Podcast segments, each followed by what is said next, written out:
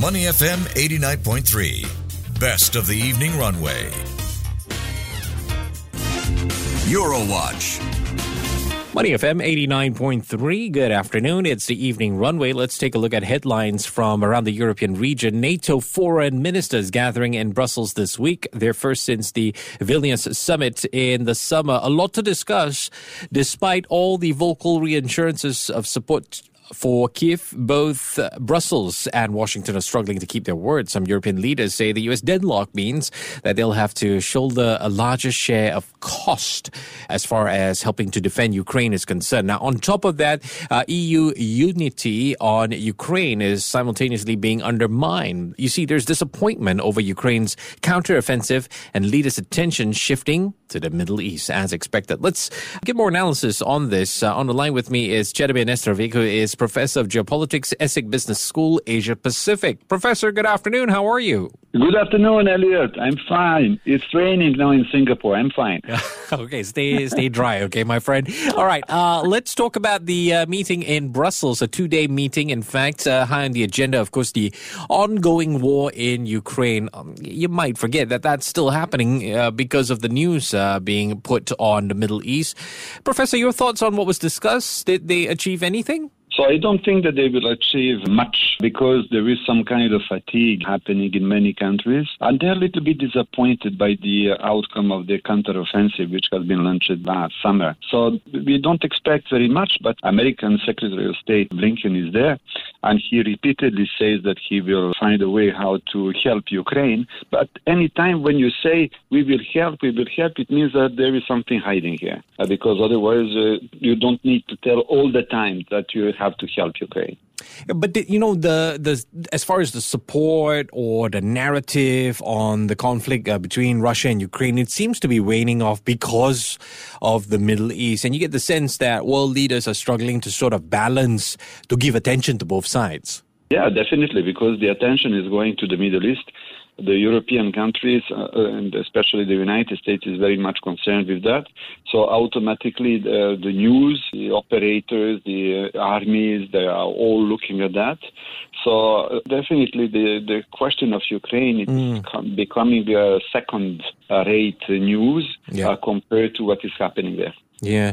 Professor, there's also pressure for Turkey to sign off on Sweden's NATO membership bid. What do we understand on this? Uh, what's the timetable looking like here? So the timetable is that the, uh, the foreign minister of Turkey, who is present in Brussels, he has indicated that uh, they will give their approval in a matter of weeks.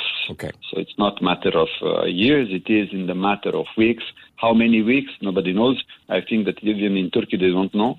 But uh, this is the timeline that we have so far. There's no reason or cause to delay uh, Sweden's NATO bid, right? I don't think so because they have obtained already from Sweden practically everything that they wanted uh, concerning the rebels uh, from Turkey who are hmm. hiding in Sweden, and also concerning the arms uh, by Norway and the other countries. So I don't see very much reasons how to delay, except in matters of negotiation in order to get something incremental. Okay, okay. Professor, Finland has uh, closed the last crossing on its long Russian border, prompting the Kremlin to condemn, calling it absolutely redundant measure. And this after Helsinki accused Russia of channeling asylum seekers towards Finland. Uh, we're talking about some 900 seekers crossing the border this month. Finland isn't the only country to be worried about such asylum seekers. In fact, this has been ongoing since the start of the war. Yeah, because this border is a very long border, yeah. as we have indicated. The Finns they don't they know how to deal with the Russians. They have been done so for centuries now. Yeah. So the border is not posing a problem for them, and, and even 900 people is nothing compared to the total number of immigrants coming to Europe. I think it's more symbolic in order to tell uh, the Russians we close everything now, you live like in a prison. But I don't think that it will be extremely, extremely uh, important for both sides because it is a very long border, so they can cross at another place. They don't need to go to the border in order to do so. So I don't think it's a big thing, unless unless it is a message that they want to send to the Russians. We close everything. Mm. But, Professor, the Kremlin is denying any foul play. I mean, uh, how how much credibility? Okay, of course, as you say. Of so, course. so what, what, do you did think? you expect?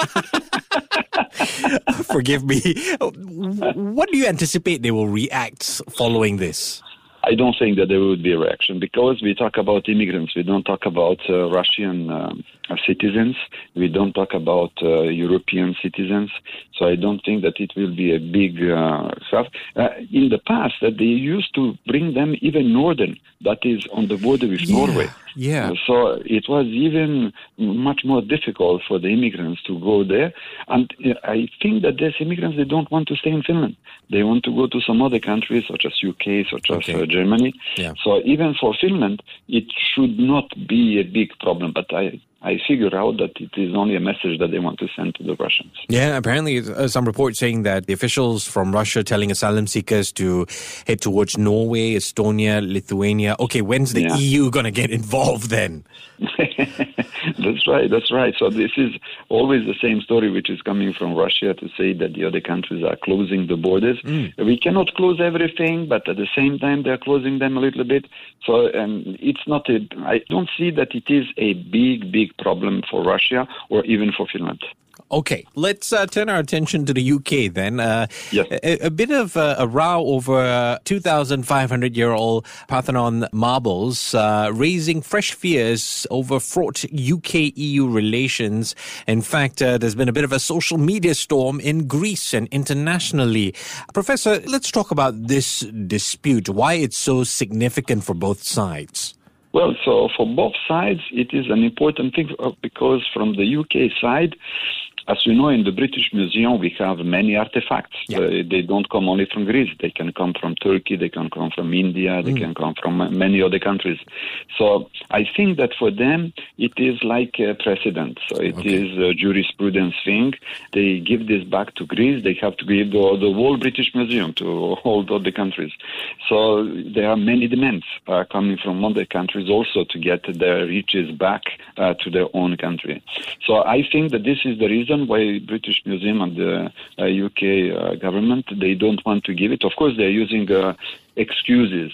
so one excuse is that they have acquired them legally. Yeah. Greece did not exist at that time, etc. But I do believe that it is just the first step. If they accept this one, they have to give everything. So this is what they don't want to do. I mean, Rishi Sunak, the Prime Minister, is probably going, I don't need this headache because the UK is still trying to deal with the whole cost of living crisis.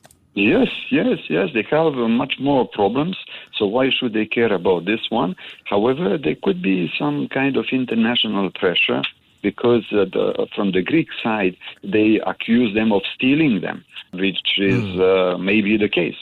So um, they cannot uh, get out of it easily uh, because we have seen that uh, all other countries they may have a completely different point of view what is happening in UK, and we don't have many cases uh, like this in the world apart from the British Museum. Of course, we can go to the Louvre in France because they also have uh, plenty of uh, Greek or um, let's say Egyptian sculptures or artifacts.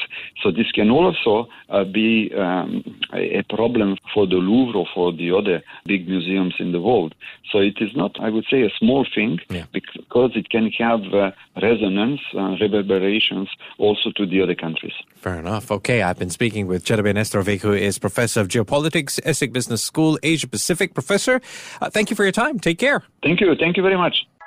To listen to more great interviews, download our podcasts at awedio.sg or download the AWEDIO app. That's A W E D I O, AWEDIO at the App Store and Google Play.